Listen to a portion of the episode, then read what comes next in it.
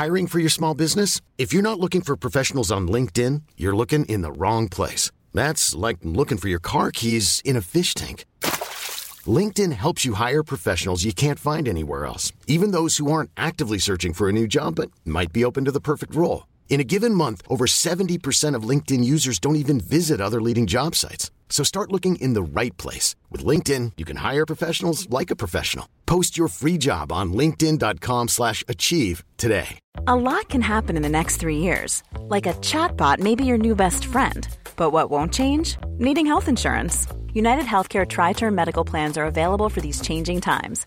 Underwritten by Golden Rule Insurance Company, they offer budget friendly, flexible coverage for people who are in between jobs or missed open enrollment. The plans last nearly three years in some states, with access to a nationwide network of doctors and hospitals. So, for whatever tomorrow brings, United Healthcare Tri Term Medical Plans may be for you. Learn more at uh1.com. Hey, it's Ryan Reynolds, and I'm here with Keith, co star of my upcoming film, If, only in theaters, May 17th. Do you want to tell people the big news?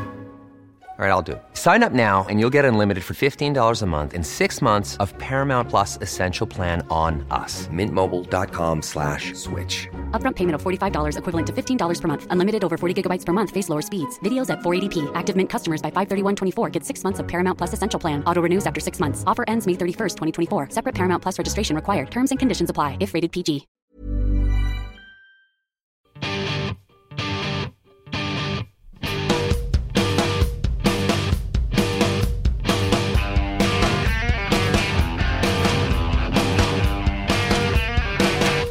You're on Team Human Conscious Intervention in the Machine, an inoculation against viruses of the heart and mind, immune repair for the soul, homeopathic stimulation of the urge to connect, and psychic support for those daring enough to find the others. This is not a test. I'm Douglas Rushkoff, and you're on Team Human. Playing for Team Human today, social innovator, author of Your Money or Your Life, and host of the podcast What Could Possibly Go Right, Vicki Robin. What is an appropriate scale for a human to have a sense of self expression and true mastery? Vicki will be helping us find ways to emerge from this moment of social and economic despair so we can reckon together with the consequences of confusing monetary wealth with human freedom. It's time to intervene on behalf of the people. I'm Douglas Rushkoff, and we're all on Team Human. The final part of a marathon road trip I had with Genesis P-Orridge in 1993 was just released to Team Human Patreon supporters. You can gain access to all three parts, plus other archived conversations with people like Timothy Leary, Terence McKenna, and Joanna Harcourt Smith by becoming a paid teammate now. For as little as $2 a month, you'll gain access to our Team Human community Discord, a special new RSS feed of Team Human episodes along with all our bonus content, and other rewards like my books and comics. Join Team Human supporters like Emily Conrad, Ward Stirrat, Thatcher Mines, Jason Morrison, and Andrea Cathal by going to patreon.com slash teamhuman or to teamhuman.fm and clicking on support to find the others. I think we're reaching a new phase with our COVID lockdowns and weirdness. You know, the dominant thread I'm seeing now in uh, certainly online, but in real life too, is uh, neighbors kind of shaming each other over who got the COVID shot and who didn't, right? Is the COVID shot real or fake? And what constitutes cutting the line? You know, if they call your group, are you supposed to go or are you supposed to not go because there's a group of people who need it more than you? So so if you're a teacher, a firefighter, healthcare worker, do you go even though you know that there's people who need it more? It's hard to say.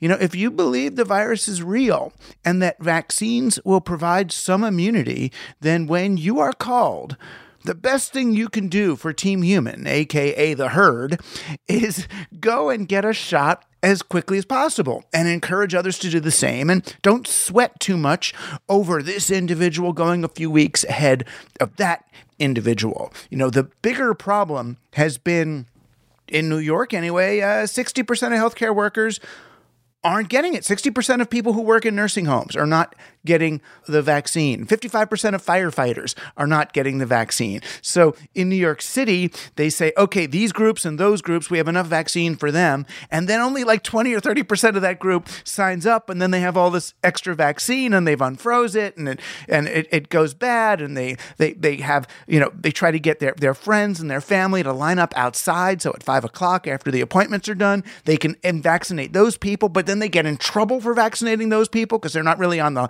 on the official list. And then the therapists in my town, you know, most of them are are doing their work online, right? They're doing it by screen and they're on the list to get the vaccine. So if they go and get the vaccine, then I guess that means now they're obligated to start doing therapy in person. But if they haven't done it yet, does that make them unethical? You know, and there's all these, you know, fights and discussions and stuff going on. And it's just, I don't know. I think the the bigger problem is going to come in the spring, in May, in June, when the supply is relatively plentiful, but too many Americans are refusing to get the shots. And then this creates enough space for variants to evolve, so the vaccines won't even work on any of them. That's maybe the thing we should worry about. And I think the bigger question is that it's counterproductive for people to inject this unnecessary friction of guilt into this process about who is cutting the line and who is not and policing that. And we should be using that energy to to go fight for a proper public health system to to reduce uh, the fear of the vaccination or correct conspiracy theories or help the elderly navigate the online forms. Or if we are vaccinated then we can also go go volunteer to help with the lines and, and the organization at the vaccination sites. Those are all volunteers. Or just help organize or triage the people who are lining up to get the otherwise wasted vaccine at the end of the day. Or maybe figure out how to publicize the locations with the most available extra unused vaccine. Just get shots into arms. If, of course, that's what you believe. You know, then there's a lot of people who would be upset, even that I've said that much uh, kind of pro vaccine stuff, right? Because they believe the vaccine's going to hurt you. COVID infects the collective organism. You know, I, have always seen, you know, people as cells in this bigger thing. And COVID, whatever you believe about COVID or the vaccines, what we do know is we really can't coordinate a response. Certainly not here in America. Yeah, I know in Australia they took off their masks now. They're just walking around. But here, we can't coordinate a response. We don't understand how to do kind of collective treatment and prevention. And, you know, while we can all make our own decisions about about what we do and what we don't do, we may want to hold off on shaming others about what they do or don't do. There's some cells in the organism that are refusing the medicine, right? And oh no, oh no, right? But that's because they genuinely believe it compromises our vitality that all of the precautions against COVID are compromising our collective vitality. Like my my dear friend and and recently passed healer Mark Filippi, right? He wouldn't do any kind of vaccine or he wouldn't even take Advil, right? He looked at COVID and all disease as on some level kind of autoimmune and that we fight it with will and with faith and with coherence, that we stop panicking at invisible enemies and, and have less masks and more love, right? More collective coherence. And in that view, even if we identified the viral mechanism, that's only the tool that we use, we humans use to inflict this on ourselves. That there's always pathogens and they're all over the place all the time. Whether we choose to grab it and respond to it is our choice, our body's choice on some level a bit what Tyson Yunkaporta was saying when he was on a few months ago. It's kind of his his uh, indigenous approach to this that the virus is information that we need to be able to understand and metabolize. The medical question in that case would be whether this is truly a novel threat, whether it's truly alien. That's why we call it novel. The idea is that as little kids, you you and this is part of why they don't get so sick from COVID, is your body is in a different state where it's learning to recognize various pathogens and viruses and learning how to mount immune responses to them. But when you're grown up, it's really different. When you're grown up now, if your body is looking at something really, really new, that's why they call it the novel virus, something genuinely new, then you won't know really quite how to respond to it. And you get all these crazy immune responses. Kids' immune systems adapt, but those of us whose immune systems have already developed, already have all their kind of viral codes in their indexes, how are we going to contend with something that's truly alien. And that's the argument the medical establishment is making. Right? This is genuinely new. No, no, no, no, no. This is different, which is why you need a vaccine to teach you how to respond to it. And that contention, I think, is at the heart of the debate over whether you get a vaccine or not. I don't mean in terms of butting on the line to get the vaccine, but whether or not the vaccine is a good thing all of these stories of of aliens and kind of other conspiracies, I feel like they're metaphors for this bigger collective process we can't name. How do we make choices for ourselves as a group, right? Do we just become fascist and make everyone follow our idea? Or do some people, you know, do the thing that we want and other people don't?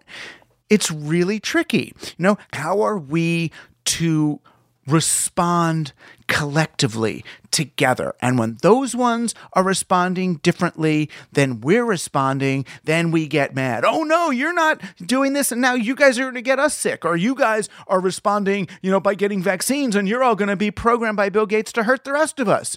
You know, and and the more we stoke our fear of the other responses, you know, the faster we get ourselves to weirder and I would argue less realistic places. You know, it's it's you know people read a uh, a new law or something that's put into place about immigration and and testing, and they say, look, this means that the prison camps for people who are refusing vaccines are a week away, you know, that there's going to be crazy mask mandates and censorship. And it's always just about to come, right? It's always just, just wait and see, you know. And they did that on the on the uh, other COVID side too, when they're saying, just wait, the hospitals are about to be completely overrun to the point where there's not going to be enough anything for anybody. Just it's coming. Next week, it's going to just peak and be even worse.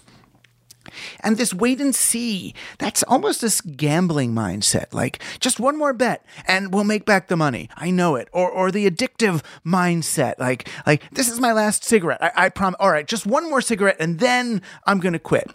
You know, it's, it's not that we're too dumb you know, in some ways, it's that we're too smart.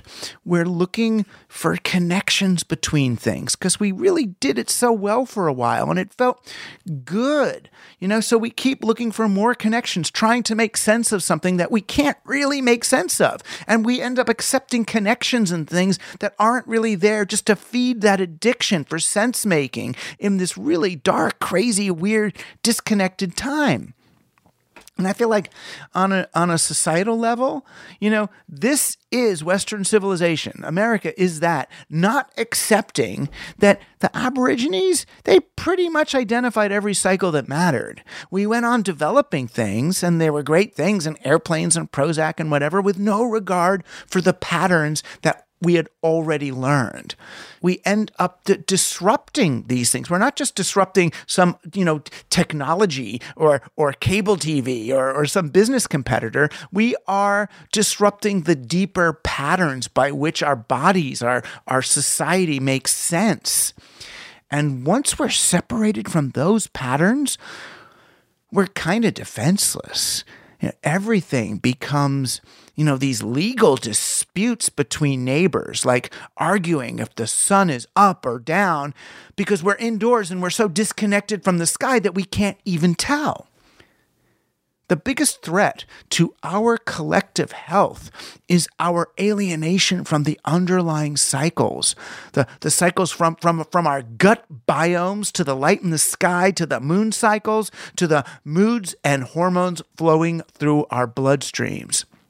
And this makes us you know, more vulnerable to the virus, less capable of responding coherently as individuals or cooperatively as communities. Know, most of all, what we all need now more than anything is is no, not love, sweet love, is some slack.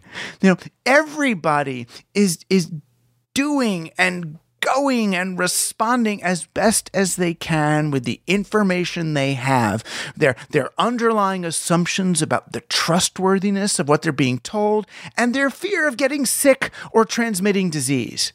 So don't be judgmental. Don't be mean, even to people who are being mean or judgmental themselves. We are neighbors. We are trying. We occasionally panic. We often believe silly things. With COVID, as with politics, whatever it is we believe, it means a whole lot less than what we do for one another. You know, shovel some snow for the old lady next door. Help your neighbor's kids with their homework. You know, order takeout from the struggling restaurant. It may be hard to figure out how to do the right thing, but it's actually pretty easy to do lots of right things.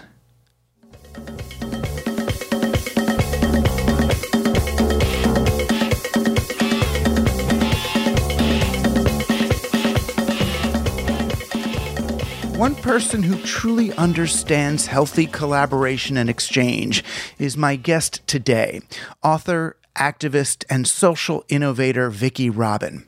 I had the pleasure of appearing on the podcast she does for the Post Carbon Institute, What Could Possibly Go Right, which gave me an excuse to revisit her books, including Your Money or Your Life, about true financial independence, and her more recent book on living entirely on locally produced food, Blessing the Hands That Feed Us.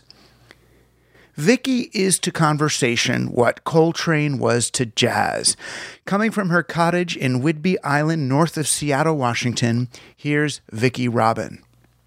I don't want to die anytime soon, but I don't know. Eventually, I'm going to be 60 in a year, so or in less in a few months. So that's it. You're nothing. You're a pisher. right? 60's the new 40.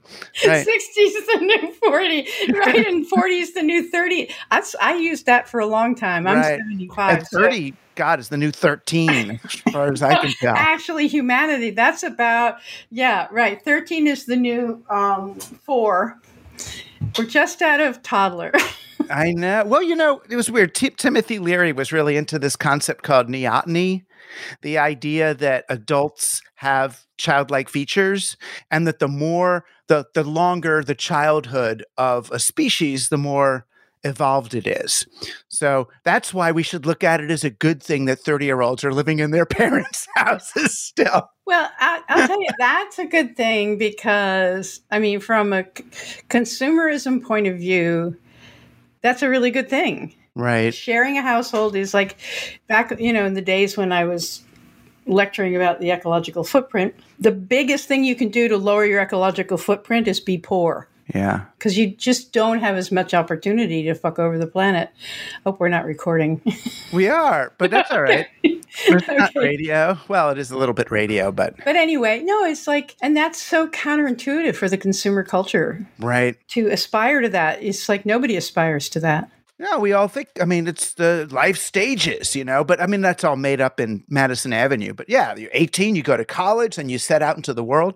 I mean, I remember when boys and girls, men and women, they lived with their parents, or if they couldn't, you lived in like a boarding house with a surrogate parent until you got married. Right. And then they built an extension onto the house. Right. But, you know, I guess it was, you know, but I grew up with Marlo Thomas and that girl, you know, or Mary Tyler Moore. You're single and you get your apartment and you live this independent 1960s life. And, ah, individualism. It's a crock. I know. I know. I'm writing an essay now about having bought a refrigerator. Are you at all interested in my talking about that? Sure. So my two refrigerator. I, I, had a refrigerator that I bought, of course, used, and it was the most energy efficient refrigerator, of course. And uh, I didn't buy it used; I bought it scratch and dent, you know. And then uh-huh. I put a little magnet of my of cats over the the dents and scratches. And I had it for ten years, and for the last two years, it was freezing my food. I mean, and, and, I was managing it, and it, it had forgotten how to defrost itself, and so I was defrosting it. I mean, I was a function of my refrigerator, and always trying to salvage my celery. So I finally said, "I'm going to do it. I'm going to graduate from this." And I got the refrigerator, and I had this sinking feeling that I had finally totally gone middle class. I had lost all my cred as a frugality person, and then it made me realize that it's a very interesting thing, but I realized I have a greater memory of things in my life. I can tell you about almost everything in the house I w- lived in, my parents' house I lived in from the time I was like nine to 13 or something. I can walk through that house and I can describe everything. I cannot tell you about my mother's face. and it's just like, what, what is this? It was like such a shock. And I realized I can tell you about every car I've had, but I can't bring up my brother's face. You know, and I lived in a fairly cold household. And of course, I'm famous for like critiquing materialism. And here it is that I realized that I bonded with things. And I'll bet you lots of people are bonding with things. And it wasn't consumerism, it's just the things stayed put. you know, in some ways, it's anti materialism, though, because consumer materialism is everything's disposable. So you buy 90 cars, where a positive materialism is you respect like this little pen I got from V. Vale, the guy who used to put together the research and research books. And I was in his apartment, I saw him writing, and I went, Oh, that's such a cute pen. And he's Japanese. Immediately, he's like, Oh, you like it here? And he gives it to me. Exactly. And that was 20 years ago. And I've kept it and I cherish it. And that's not bad consumerism. That's conservative materialism. Exactly. That's honoring the stuff of life mm. and being in relationship with the stuff of life. It's just interesting to me that it was possible for me to bleed out humans. I could yeah it's just very interesting and maybe it's i was i was wondering about this is whether it's pro survival you know that like when we were coming up coming out of the trees and across the savannah maybe we didn't need to we didn't need to bond with our mother's face. We needed to bond with things. You know, we need to find food. So basically, it's it's. It, I just want to. I think I'm going to write write a long essay or book about it. It makes sense. I mean, and you know, from what I've been reading about the way uh, nomadic people lived way way back when, they were not bonded as families. They were bonded as little tribes. You know, when a kid would be six, seven, eight years old and one tribe would pass the other, they would trade children because they didn't want to have the same genes all the time. So they would actually give their kids to the other tribe and that tribe would give give kids to you. I mean so that you, you know, so you're not all you know having sex with all your cousins all the time uh, but it's interesting but if you're going to do that then you can't bond to your child's face the same way, you know, that we do in this nuclear family society. It's a very strange thing. You know, I don't know if we're now bonding with computer screens and then we have the pandemic. And so now I'm bonding with your face because you're coming through my screen. And I think bondedness is, is, to me, it's very important. Belonging is very important. You know, in consumerism, you sort of belong to your things. You know, in in reality, your things are part of your capacity to live in this world. I was thinking about when we spoke for your show. And, you know, it felt really good when we spoke, I think for both of us. And then I wasn't sure if that happened because we exchanged these great strategies for lifting humanity out of this mess and toward greater sustainability, or, or as the kids today call it, resilience, or is it because of just the basic human connection and rapport that we experience, the acknowledgement in some ways of our mutual hopes and despair, some sympathy, compassion, almost palliative care as we proceed at best over an event horizon into the strange attractor at the end of time, or at worst over an unnecessary self annihilation of our of our species. I mean, or maybe those in some ways are are the same thing. But as middle-aged people now, I'm wondering, what are we doing? Are we actively making the world better and averting disaster, or are we just doing palliative care? So, number one, in terms of resonance, I do you know when i was when i was doing my little introduction to your podcast on my podcast you know i was talking about being a landsman you know i think there's a music to unbroken lineages of culture you know and whether it's it's sort of new york jew or whether it's jew there is a prior music what do they call it a nigun or whatever it mm-hmm. is. there's a something there's a lilt and on that carrier wave and it doesn't even have to be you know did you get bar mitzvah you know it doesn't have to be anything like that it's it's cultural and so i think what are these layers of trust that we're willing to bestow on somebody so that we suspend suspicion you know the the, the wariness that people have of one another. You just have to like check it out. Is this person trustworthy? How much can I reveal to that person? Uh, friend, foe, food, you know, poison. Part of that, that there's a resonance. And I'll bet you, you know, we couldn't, like, there's no smellies yet on our computers. But I'll bet you people who are from the same tribe smell right to each other. Mm. Uh, there's and there's something with you know, with indigenous peoples, they will introduce themselves as clan, tribe. They'll introduce themselves in their language.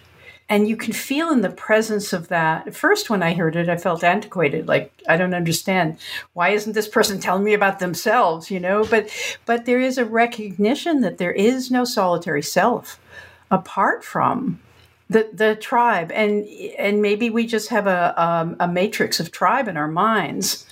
And so when somebody shows up who's part of that matrix there's an instantaneous flow. The other thing is I, I, I don't know if you studied my whole biography but one of the things i did was um, i started a dialogue process that was designed to be the simplest thing to allow friends, neighbors, and strangers in public places like cafes switch from small talk to big talk. And I did it because I was convinced that if we could just talk to each other, if we could do lateral connection, if people could turn to one another and go like, "This is nuts. What do you think?" You know, it's like it came from seeing people in a in a rainy evening in Seattle waiting for a bus and and it was even before cell phones, because now everybody be on their phone. They were just waiting there. And I thought the power of those 50 people online, if they could turn to each other, would be enormous. So, and maybe this is weird, but I long for connection. I long for that carrier wave. I, I long for that thread to open up. And I feel it almost physically when somebody will open up the channel and and so the music is happening. It's sort of like a vibrational thing. And then you can riff. Then you can go anywhere you want to go. The whole purpose of this show was originally to almost model a style of conversational jazz.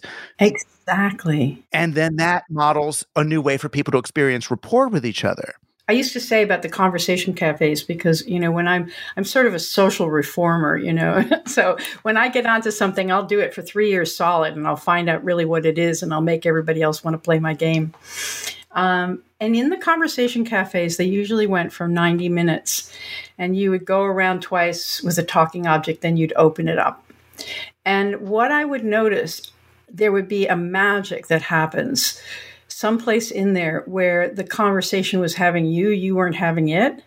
There was uh, an epiphenomenon in the middle of it that we were all in relationship with. And that's sort of like when the jazz opens up and everybody goes away refreshed, but it's not because anybody was brilliant.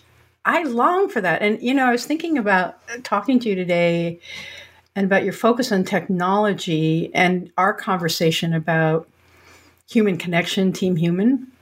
What do you think is going to be the outcome of people losing the habit of being in one another's presence?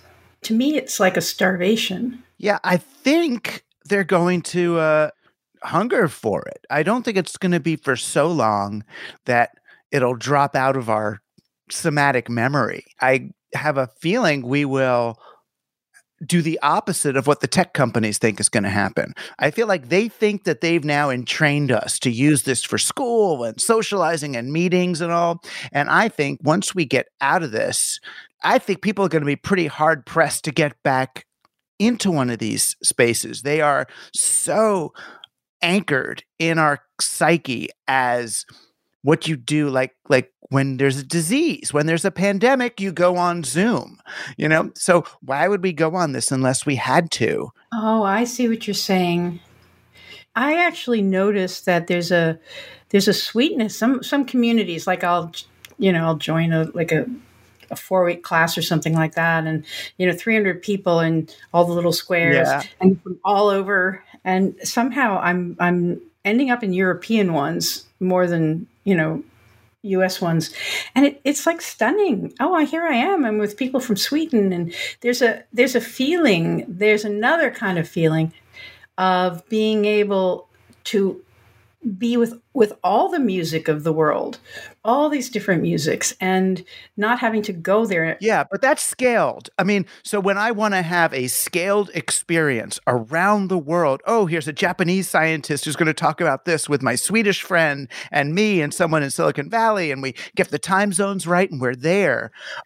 Great because that's something we couldn't do in real life but you know when i'm looking at my Queens College students on a Zoom instead of being in the seminar room with them, I feel like I'm robbed of all the positive feedback that I would normally get. It becomes so much more about the information that we're giving the sort of utility value of the class and now is is in the foreground and all that soft squishy mimetic modeling is is you know pretty faint i wonder you know i used to think I think I don't think it was original with me. This high tech, high touch, or something. Mm-hmm. You know, with the advent of telecommuting hundred years ago, uh, before many people listening were born, when it, it came into being, I thought, well, that's okay. You know, who wants to go to an office? But we have to have equal and opposite spaces and communities. You know, you have to eh, develop a habit of inhabiting where you are. Interesting benefit in being where you are. Yeah, I, I'm I'm big on relocalization. Yeah. I'm big on this thing could wink out at any moment. Mm-hmm. You know, this is just dependent on the continual flow of electrons and this winks out and you're stuck with the people in your building yeah you know? well and the food around you i mean and that's you know what what one of the things that ties together your two main books you know your money or your life and blessing the hands that feeds us is you're suggesting that we have these kind of large scaled systems whether it's capitalism or long distance big agra that end up kind of delocalizing and decentering us. Your money or your life is, oh, do you want to be I mean, most simply, are you committed to capitalism or are you committed to being alive? And they're two really different things. And the blessing the hand that feeds us. It's like, do you think of a carrot as something that appears in the grocery store? Or is a carrot something that comes out of the ground six miles from where you live? And what's the difference in these two sensibilities of of the world. So it's not that I mean, and I'm never, and neither are you, anti-tech. Here we are using tech to speak over 3,000 miles of distance, but our primary incarnation, the primary instance of ourselves is not our Facebook account or something there. It's this person in this body, in this place and time.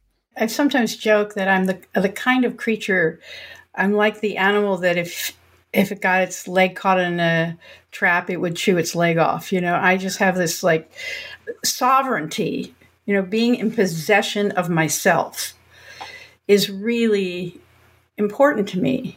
And it creates a, uh, a fascination with learning and with doing. And you know, it, I I appreciate that about myself. Uh, so both of these really are about if you want to unhook from the dominant system. They're not like political, they're not sociological, they're not saying what everybody should do.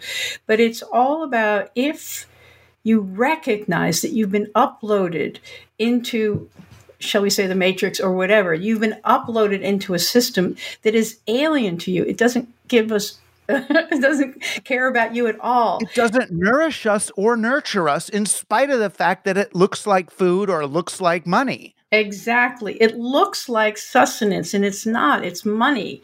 And so we used to be more environmentally and socially competent. We didn't need money intervening in transactions in order to get our needs met. A lot of this really is about being humans with needs. And how do we get our needs met? It's, just, it's actually just so simple. And it's not just the needs for food, it's the needs for companionship and leisure and creativity and learning. And we have because we have so many needs if you want to like really be a juicy self-expressed human. And what this society does is it funnels us into really being sort of like we're little rats in a cage and there's this little nipple and whenever we're hungry or thirsty we can go like and we go on the nipple and we think we're free beings. Well, we got a wheel to run on too. Well totally. Totally. And if i was outside this cage you know, there was a cartoon years ago that we used to use when we were doing your money your life which is like this little bird in a cage. And the first panel is out there, the door is open, the cage door is open. It says, out there is intoxicating freedom. Next panel, in here is basically three hots and a cot. and then there's a, a silent panel where he's thinking, and then it's like, who the heck left the door open? you know? And so this really, you know, if you think, if you go underneath all the things I've done, it, it is disintermediating from the a false world. I was thinking, you know, like money is actually, I think this pandemic has shown us more clearly than ever uh, the man behind the, the curtain. We see more clearly the levers that are being pulled that run our lives. And really, money is the operating system it is the operating system for humanity. It is the one thing that we all agree on. We can go anywhere. We can like now we can do it with, seamlessly with credit cards. We used to have to buy travelers checks. Yeah. You know? but it's that is the language and money is we can't create money we can we can do all sorts of like buy nothing Whidbey or buy nothing new york you know we can do all forms of exchange outside of the money system and a lot of people are trying to live their lives almost outside of the money system, but it's really consciously moderating your exposure to a toxic world. It's interesting, though. I mean, there's so many points. So, when you're talking about money, you know, using money around the world, I mean, I remember as a kid, we went we went to Israel on a family trip, and we go wandering in the Arab section of Jerusalem, which is, you know, maybe dangerous, you know, as Jews, whatever, over the line, on their side or whatever. And I remember as we cross over into the Arab section, my mom checks in her purse. oh, I've got the American Express traveler's checks, right? Because Karl Malden used to tell us, you know, he's an actor. He'd say, "Don't leave home without it," right? It's it's right. like you're you're you're safe with this thing. And I remember thinking, well, really, our American Express travelers checks mean so much to these other people. It's almost like I could just see them. Oh, you're Americans, and you think that this thing that you're going to sign over to me has value? Fuck you. You know, and it was like it seemed to me so nationalist in a certain mm. way, or so Western that we think that this thing, this symbol system, will have that. And of course, it turns out it does. You know. it has value everywhere. There's suitcases of money in every part of the world that you think doesn't that hates the more they hate us, you know, the the more the the money might be valuable. But really it's a symbol that somehow got invested with value. And that's part of why I think digital happens so completely because we already, like you say, we were on this abstract operating system of central currency. And digital is, again, the whole thing is symbols. It's not real. It's not analog. It's not like a record. It's just letters and ASCII 2 text and all. It's not real. So, of course, it's going to dovetail with money perfectly. Digital and capital, they can go off. But those of us in real scaled biological social reality really have almost nothing to do with those symbol systems. And now, instead of us using those systems, those symbols and systems are using us and sucking whatever's out of us, uh, uh, whatever's left. Yeah, and it's worse actually because the more there's AI and robotics, the less us we're, we're needed. Really, we're just a burden you know, we're really a burden on the system. To the system, to their system, not to each other, not to reality, no, to them. Not to, to each other. But but we're in a just a massive bifurcation. If you know, it's like I'm sure Bernie's talking about this, but the most shocking thing is that people are losing their homes, they're getting impoverished, they can't eat, da da, and the stock market is soaring that is a complete reflection of the value system that people are expendable. If we had something in us that the system actually needed from us, we would be less expendable the system was invented to get rid of us though. I mean that's you know in my work when i go back to the early corporations and central currency and all that was all about getting human beings out of the equation. Don't pay people for the value they created. Pay them for their time if that. You know get them get them off so that your capital can grow. I mean, Marx wrote about this too. It was never there. So, of course, if we're going to amplify a dehumanizing system with digital technology, it's going to accelerate the process at which people are eliminated from, you know, from from valuable enterprise. Totally. So if we if we're actually positing that there is a reality outside of the money mediated system. There's a reality outside this, and it's not brutal. Life is brutal, short, and you know whatever the other words were, and it's not being busted back into the Stone Age. And it's if we posit that there is a life that's available to us outside of this house of cards of the money system what is that like i mean that's one of the things that I would like to write about is I think our imagination can't even can't even make it into that territory you know and and we you know i mean who wants to do without movies you know? I mean well, and why would we have to do without it's like there's you a, don't have to do without movies. I know people are upset you know, like, oh if we adopt your platform cooperativism and all your local industries how am i ever going to get my iphone? And it's like you could still have your iphone we could still build 10 20% of our stuff with giant crazy corporations but maybe not baby carrots and blackberry jam and things that can come you know what i mean i can do blackberry jam but i do it in this in the fall. Right. You know? Right. And then you have to be friends with me to get blackberry jam. Um, yeah, but that's not a terrible thing. Uh, what I'm saying is, you know, so all of this activity that we've surrendered to, you know, big agro or, or the corporatocracy um, doesn't need to be. They can still make our iPhones or our BMWs or whatever you want, the, your refrigerator. You know, if we need them, they can make those things, but we don't need our p- pens and paper and food and shoes to come, you know, off a Chinese assembly line as well. That's that's a different thing. Yeah, I mean, I just think it's a hugely interesting conversation about what remains. And it's sort of like the exercise. Okay, if you had 50 things that you wanted to absolutely keep from the industrial, the growth industrial economy, you know really want to keep so then you start thinking about the list and when you start to think about that list you'll get down to like item 12 or 13 and then you you'll you'll start to sputter. Because we think we need the whole bundle but when you actually think concretely about that about what is the best way to meet your needs for socializing what's the best way to meet your needs for art you start to realize there's this whole world outside of the funnel that looks like a cornucopia, but it's really just a force fed funnel with sort of a, a GUI, a graphical user interface. You know?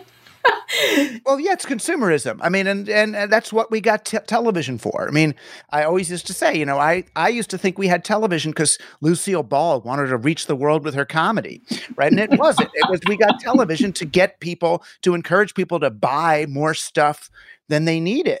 No, no, no. We had television, all these technologies in the beginning. I don't know if they're telling the truth, but every technology has had the story in the beginning that it's going to liberate humanity. Yeah, and be educational and totally. lift people out of poverty and totally. So are we just fooling ourselves? Is that just a, you know, sort of Machiavellian people in the background, you know, planning to like another section of world takeover or are these innocent projections onto new technology actually sincere? In the beginning. I experienced them sincerely, but I was a naive child at the same time, right. underestimating the power of corporate capitalism. But then you could go the other way too, though. So I know communities, well intentioned communities, at least originally, who are listen to what we say and go, we're going to go off and start our own beautiful psychedelic love farm thing. and I go and visit them, and a lot of them are guys, Burning Man guys in gaucho hats who are, you know, getting girls stoned on mushrooms and doing the same terrible shit that guys do to girls stoned on mushrooms everywhere else in the world. You know, they they end up closed, chauvinistic, manipulative power communities. Not all of them, of course, but not all technologies end up bad. But there's there's a fear I have that, you know, human nature, boy, there's elements of human nature that seem to come out and express themselves in nasty ways, whether you're organic or or techno-capitalist. Right, right, right. A lot of that is power relationships. It's like an immaturity that you know it's sort of that we were talking about earlier about you know the toddler mentality of you know just like the little kid with the finger pointing you know just the and the grabbing we haven't evolved and i don't know if evolution is even this is even in the evolutionary cards, but we haven't evolved in maturity. You know, part of maturity is delay of gratification, is the realization that if I do this now, if I feed her mushrooms now and I take advantage of her, there's going to be consequences later that I don't like. It's really, it's sort of the it's the moral imagination that there's an outcome of this action that if I take this action, I'm not going to like the future action. And part of that, I'm not going to like the future action is that I will be banished from the tribe and I really won't like having to grub around by myself. Eh, you know, one of the stories that I read recently that took me back further is that is this idea of banking was invented in order to fund the exploitation of the new world. They needed to get build boats and get the boats across the water to get the stuff, and they didn't have the money for it. But then they invented debt. They invented the banking system, which is in support of exploitation. And that's a technology that we, you know, maybe it looked like a really good idea at the time, but it, it, it has really jumped the bounds of decency we're, we're missing collectively we're missing a common morality. And morality i mean i like the word morality and maybe it's because i'm jewish. I like god you know wrestling and, and stuff like that and moral dilemmas you know because i think that those are your teething rings for being a human. But that's the thing though. That's the both the great and scary thing about the Jewish proposition is that we live in a moral universe, that the universe leans in certain ways. You throw out certain kinds of energy and behavior, it's going to spit back something different. You know, so whenever I read Torah or Bible and God's always saying, if you do this, I will do this. If you do this, I will do that. It's not like there's a dude up there who's going to do these things to you. It's like if you engage with the world in this way, it's going to engage with you back. and totally. And this is, you know, I was just reading about parenting in Eskimo society where people apparently learn from an early age to be able to contain their anger. And that doesn't mean they're fuming underneath. So they investigated in this you know, in this story that may have been apocryphal. And they have stories in that society about if you walk too close to the ocean, there's this creature that's going to come out and nab you. You know, so things that, that you do that are dangerous there's a story associated with this, or, or, in one of my What Could Possibly Go Right interviews, I interviewed Severn Cullis Suzuki. She was the Greta of her generation. She's the young woman who spoke at the Earth Summit in 1992.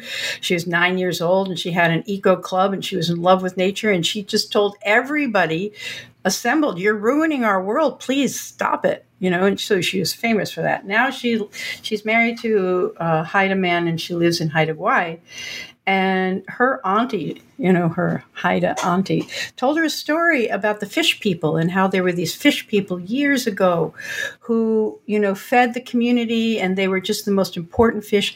But the people took too many of them and the fish people went away. It wasn't, you know, it's like a story of overfishing, but it's a story that went down through the generations about you have to take only what you need and not too much. Because in a regenerative world, if you exercise appropriate restraint in using what you need and not overusing. The world is completely abundant and will continue to feed you. If you look at the stories, and I, have I've interviewed Sherri Mitchell, who's a Penobscot, and Lyla June Johnston, you know, these stories that are, are a science and a technology of consequences and that's how they've survived. We don't have stories of consequences. And that, you know, basically what I realized is you can do anything you want, but there are consequences. You get to choose what you do, but you don't get to choose the consequences. Our lives are inconsequential. We are living trivial, inconsequential lives. Even some of the smartest people, even our politicians, because once you understand that there's consequences to your actions, then you have to do the moral grappling. Well, that's the interesting thing about about the other things you're saying, though. If you're committed to the capitalist system and you're committed to saving and banking and interest, then you can attempt to insulate yourself from the consequences of your actions with money. You know, get a car that drives fast enough to escape from your own exhaust. Right, exactly. And, you know, that's the irony of this you know, Your Money, Your Life was sort of the breakout book in 1992, and there's a whole movement now that's that sees Your Money, Your Life as a foundation stone for it. It doesn't have a moral streak. It's just it's basically people figuring out how to use the capital, kind of how to be, if the winners of the game are capitalists, how to be a capitalist, but stick in this thing about enough. So you're capitalist, but you've determined how much is enough because you've realized that if I understand how much is enough, I can liberate my time for other things. I can accumulate enough money and live on the on the in- income. I am a capitalist, and I wonder about this. You know, I'm I like real estate, so I own a, a rental, and I consider myself providing housing and an income, and you know, it's right, like I you could might be an evil rentier. I know. I know. And the other thing is, is now that I've been taking a look at, you know, uh, colonialism and, right. and, racism, you know, looking at that history, I like looked around my house and I thought, you know what? This is stolen land. This is probably my house is completely stolen materials. But you're now renting back to somebody who may have been the indigenous or the the child of the indigenous person who you who you your colonial ancestors ousted.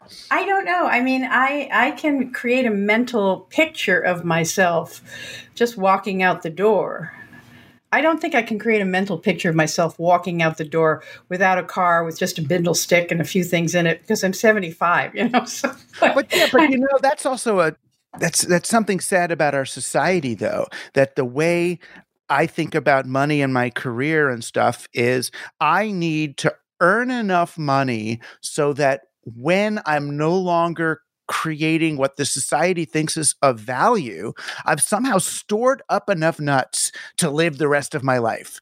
You know, totally on my own. What kind of sick society treats its elders like that? You know, and if not, where where you're you're up shit's creek, right? Exactly.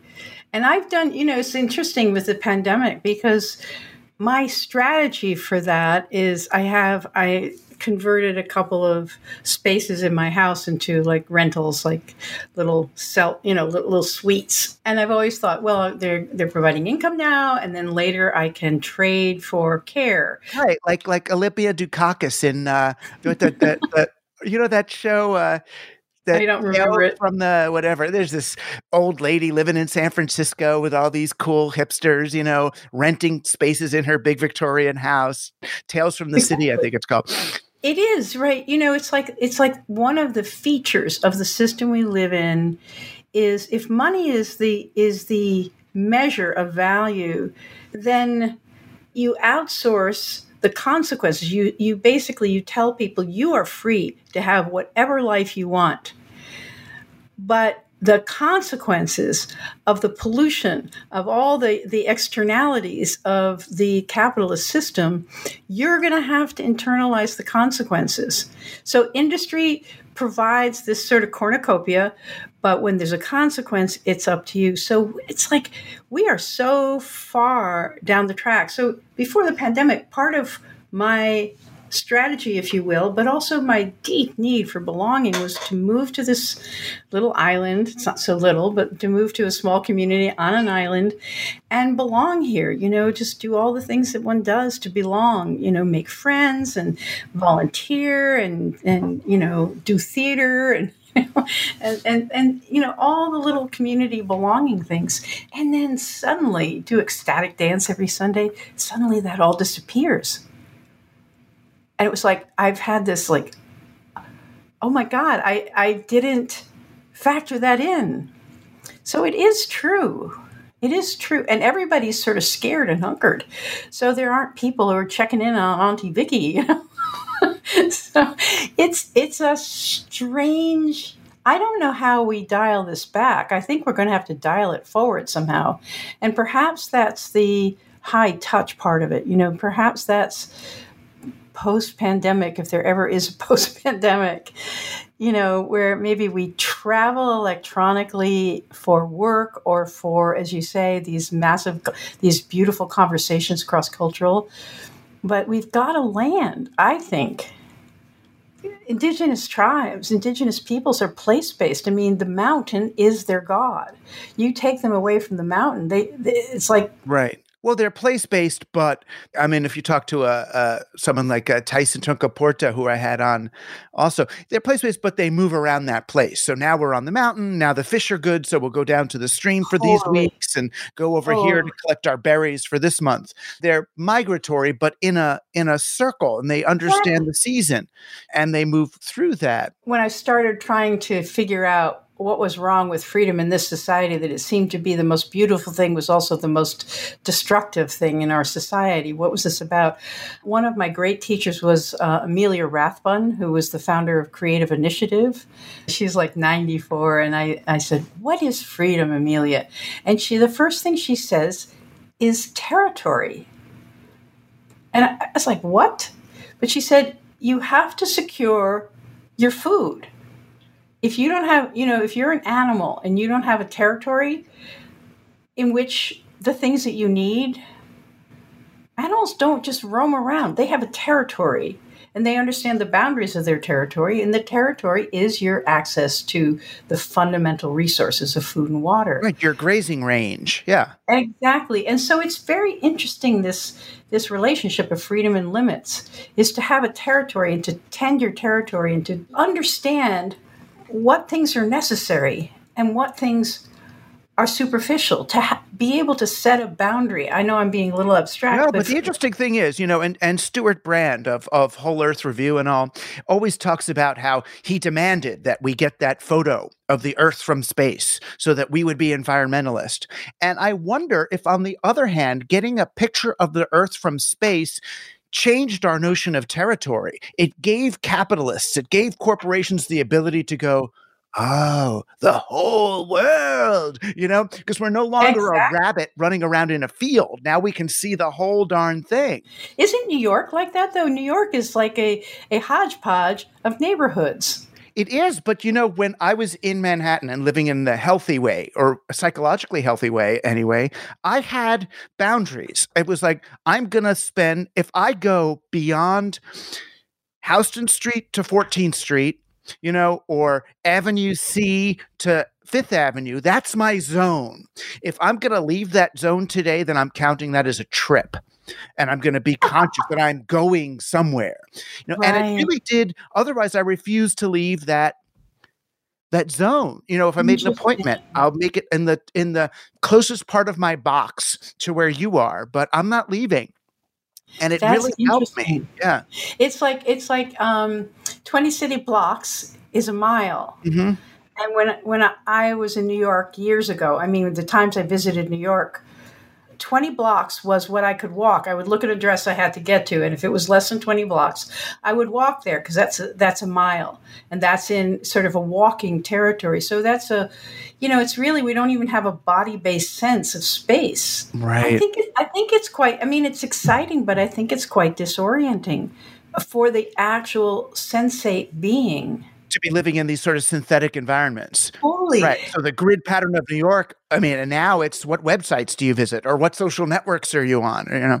I don't know what the solution is. I mean, that's what my my whole life's work is it's not mastery of money it's mastery of need fulfillment and understanding yourself as a complex beautiful being and putting money in its place. And then it's local food. How do you have some some food sovereignty? How do you have a food community? How do you have how do you belong somewhere through the food that you eat? And then it's like dialogue. How do you get together with people in cafes? How do you just actually talk to people you know face to face? It's all what is an appropriate scale for a human to have a sense of self expression and true mastery in smaller human communities, you had to master the technology of where you lived. You had to master fishing and hunting and, and berry gathering and you know sewing and, and, and tanning hot. You had to master everybody had to master the technology of where you lived.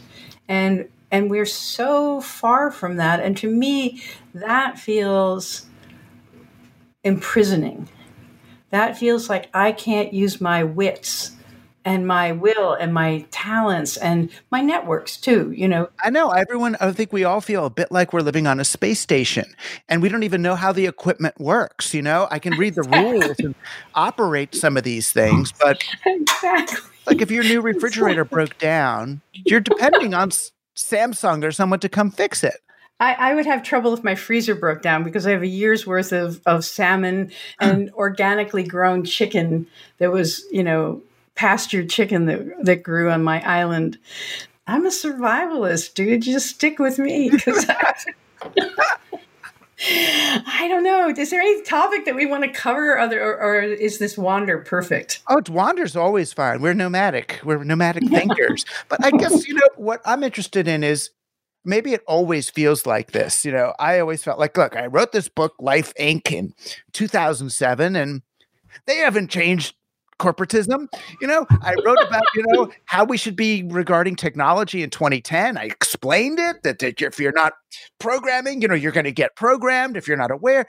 They didn't do it and you wrote you know you wrote your books before i wrote mine. And it's like and sure a lot of us followed you know david bollier followed you and and and helena norberg hodge about localism and um, you know about the commons about the corporation. And we've got the schumacher society and small is beautiful. And you've got the post carbon institute that you're with.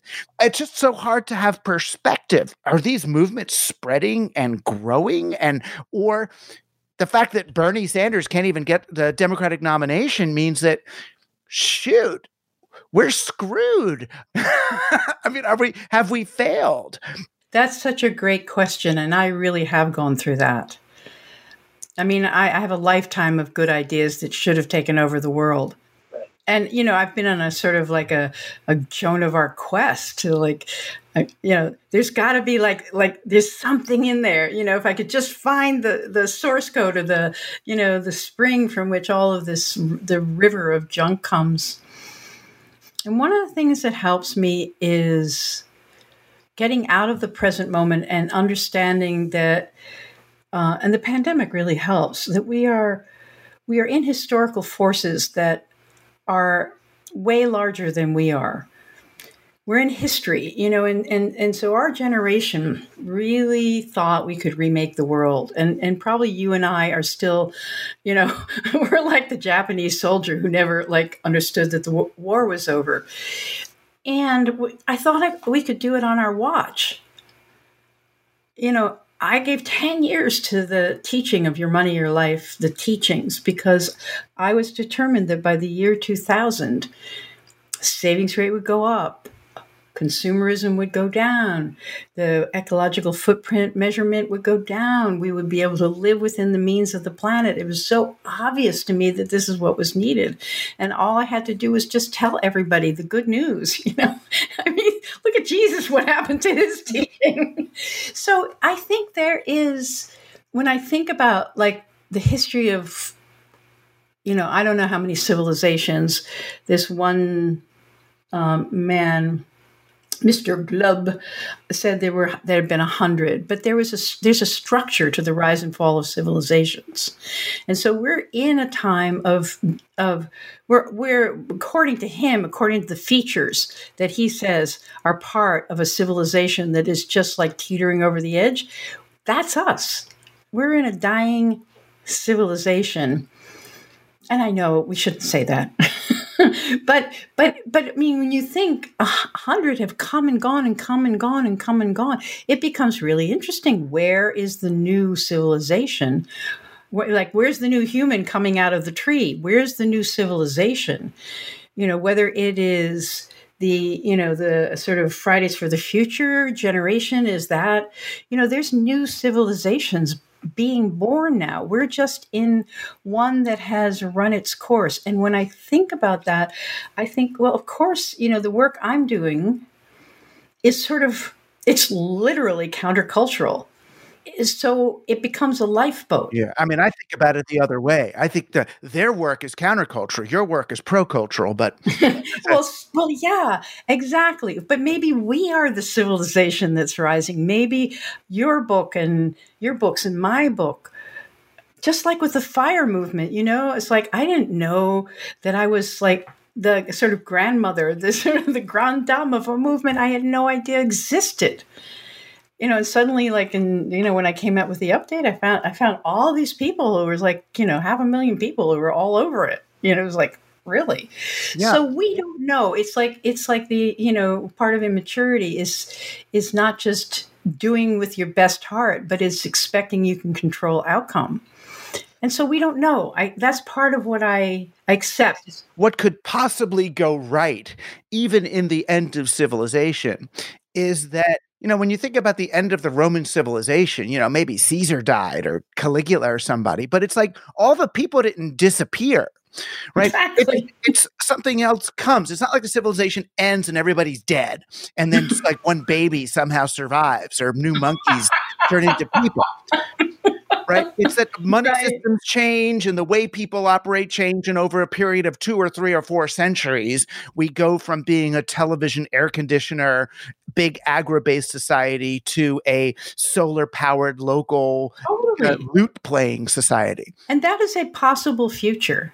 And I have worked toward that future, but what I think I've really lost in the last couple of years, facing the the, the magnitude of what we're up against, is the th- the thought that I could control outcomes. That if I worked hard enough, I could actually change the trajectory. And it's been very despairing that I I have not been able to. But I think that we're we're actually seeding the collective whatever it is with the poss- possibilities. There's many possibilities out there you know for what the future will be. Another piece of writing that i'm doing is it's basically trying to express that there's four stories that are competing for dominance on this planet and every story is an anathema to the other story. There's the story that life is about transcendence and the earth doesn't matter. The earth is a vale of tears and, and the point is to escape from the flesh materiality. There's a story of AI and the singularity that, you know, carbon based life is sort of messy, you know? It's just, it's not that great. It was sort of like a, a stage for intelligence to develop itself into silicon based life. That story is like totally in conflict with the story of transcendence. Then there's the story of progress, you know, the Western story of ever onward, and that materiality is the playground. It's the stuff we get to create with, you know, so the destiny is the stars. And then there's the story of heaven on earth, you know, it's like, we're already here. this is it. And so the transcendence story, the AI story, and the progress story are completely destructive to the garden story. Like a lot of what I've worked against, if you will, is the dominance of those other stories. And that's funny. That's what I've been what I've been exactly worried about. You know, so I read like Myth of Eternal Return and the idea of reincarnation and circular, the be here now, everything and and that leads me to see all of these progress narratives, all of these new, new things, all of this transcendence agnosticism as kind of the enemy or the distraction from the now. But on the other hand, and also as a Jew in particular, I do believe in progress and social justice and making the world better. So, do we somehow let all these narratives coexist? Does our do we go, you know, with a circle and a line and get a beautiful spiral and make progress while we stay circular? Or is that itself is that is that am I just tricking myself? I think we have to let it all exist because it does. but in balance somehow, you know, like more of a yin and a yang rather than let all this yang just take over. I don't know. It's, it's, you know, I've studied a lot about the polarization, you know, and I have friends who are very into a lot of the conspiracy theory narratives, you know, QAnon. And I try to stay in conversation outside of indignation, just really curious. Uh, one of the things I find is that if you can enter the information that they have, what they're doing makes sense. And so you have to think, you know, like one friend who's just keeps sending me all these links to like, you know, RT sponsored, you know, intellectuals who are like complain about being kicked off the mainstream media. But if you think that everybody somehow has a piece of the picture, I'm not condoning what Trump and his people are up to now. I do not condone that at all. But there's a there's a piece of the angst in our society that is embodied in that. What is that? And is it possible for us to listen to the as we talked about in the beginning, listen to the song of all these stories? What is the song? Because in a way, everybody, when you think about it, seems to be trying to make a contribution you know, and even if they have what we think is a distorted narrative, behind that distortive narrative is probably fear or greed, but but it's also some longing. I think part of the task is this harmonization of the stories. There is something about maturity that can allow many points of view to to have a contribution without sacrificing your own integrity you need a softness and a flexibility to be able to engage with life that way. You've got to be more river reed than than cedar tree. Yeah, well, I, the cedar tree is in communication with the river reed. You know, they're all yeah, but I think even the cedar tree is pretty flexible when when you learn yeah. about it, though. Yeah, but it's part of maturity. Is like when you realize I'm not just the river reed; I'm the forest me as river reed cannot survive without salmon cannot survive without cedar. I think this is maturation is that when you understand deeply that you're part of a larger whole and that you cannot ultimately succeed if that larger whole is somehow not succeeding. It's like talking about our books, you know? It's like we did our best into a narrative that had a huge headwind on what we were offering. To me, that feels like a quest. Like when I was like reviewing all the interviews I'd done for What Could Possibly Go Right, listening for the song of it, you know, what I was hearing wasn't the policies and wasn't the big ideas. It was something, some qualities of maturity, you know, a sense of history, a sense of time, a sense of justice. These are things that I just think they're valuable to seek to embody, to use as sort of guideposts as we move forward. We don't know where we're going, we're lost in a sea of time And we can only be moral beings in that. That's the only tiller we have. That's the only sail we have is is our ethics, our integrity, our humility. I mean, these are that's the fundamentals. That's the fundamentals. And it's such a better way to navigate than accumulation. Right. So you're not coming from my fridge, right? well, with all that salmon, maybe it's wild, fresh. Exactly. I bet you you're the kind of person who's got an extra key under the rock next to the mailbox. I'll I'll get in there. You probably leave the door friggin' open. Yeah, exactly. All right. I'll be over. And if your refrigerator or freezer need repair though, you can interrupt. Talk to my, somebody else. No, you yeah, uh, you talk to me while I'm while I'm stealing your food. oh, Vicki, it's so great to have you on on Team Human, and and more importantly, in in my life because uh, you know we've been on the same journey, and the fact that you've uh, uh, you've been on it longer than me and are still coming at it with love, hope, and humor, you know, means that I guess I could I could still drum up some, or should. All right. Well, thank you, Vicki Robin, for being on Team Human. You're welcome. Thank you for having me. You've been on Team Human. Our guest today, the author of Blessing the Hands That Feed Us and host of the What Could Possibly Go Right podcast, my friend Vicki Robin. You can find out more about Vicki at vickirobin.com, or you can find out more about Vicki and all of our guests at teamhuman.fm, where you can also become a supporting member of the team. Team Human is edited by Luke Robert Mason and produced by Josh Chapdelaine. I'm Douglas Rushkoff, and you've been on Team Human, our last best hope for peeps.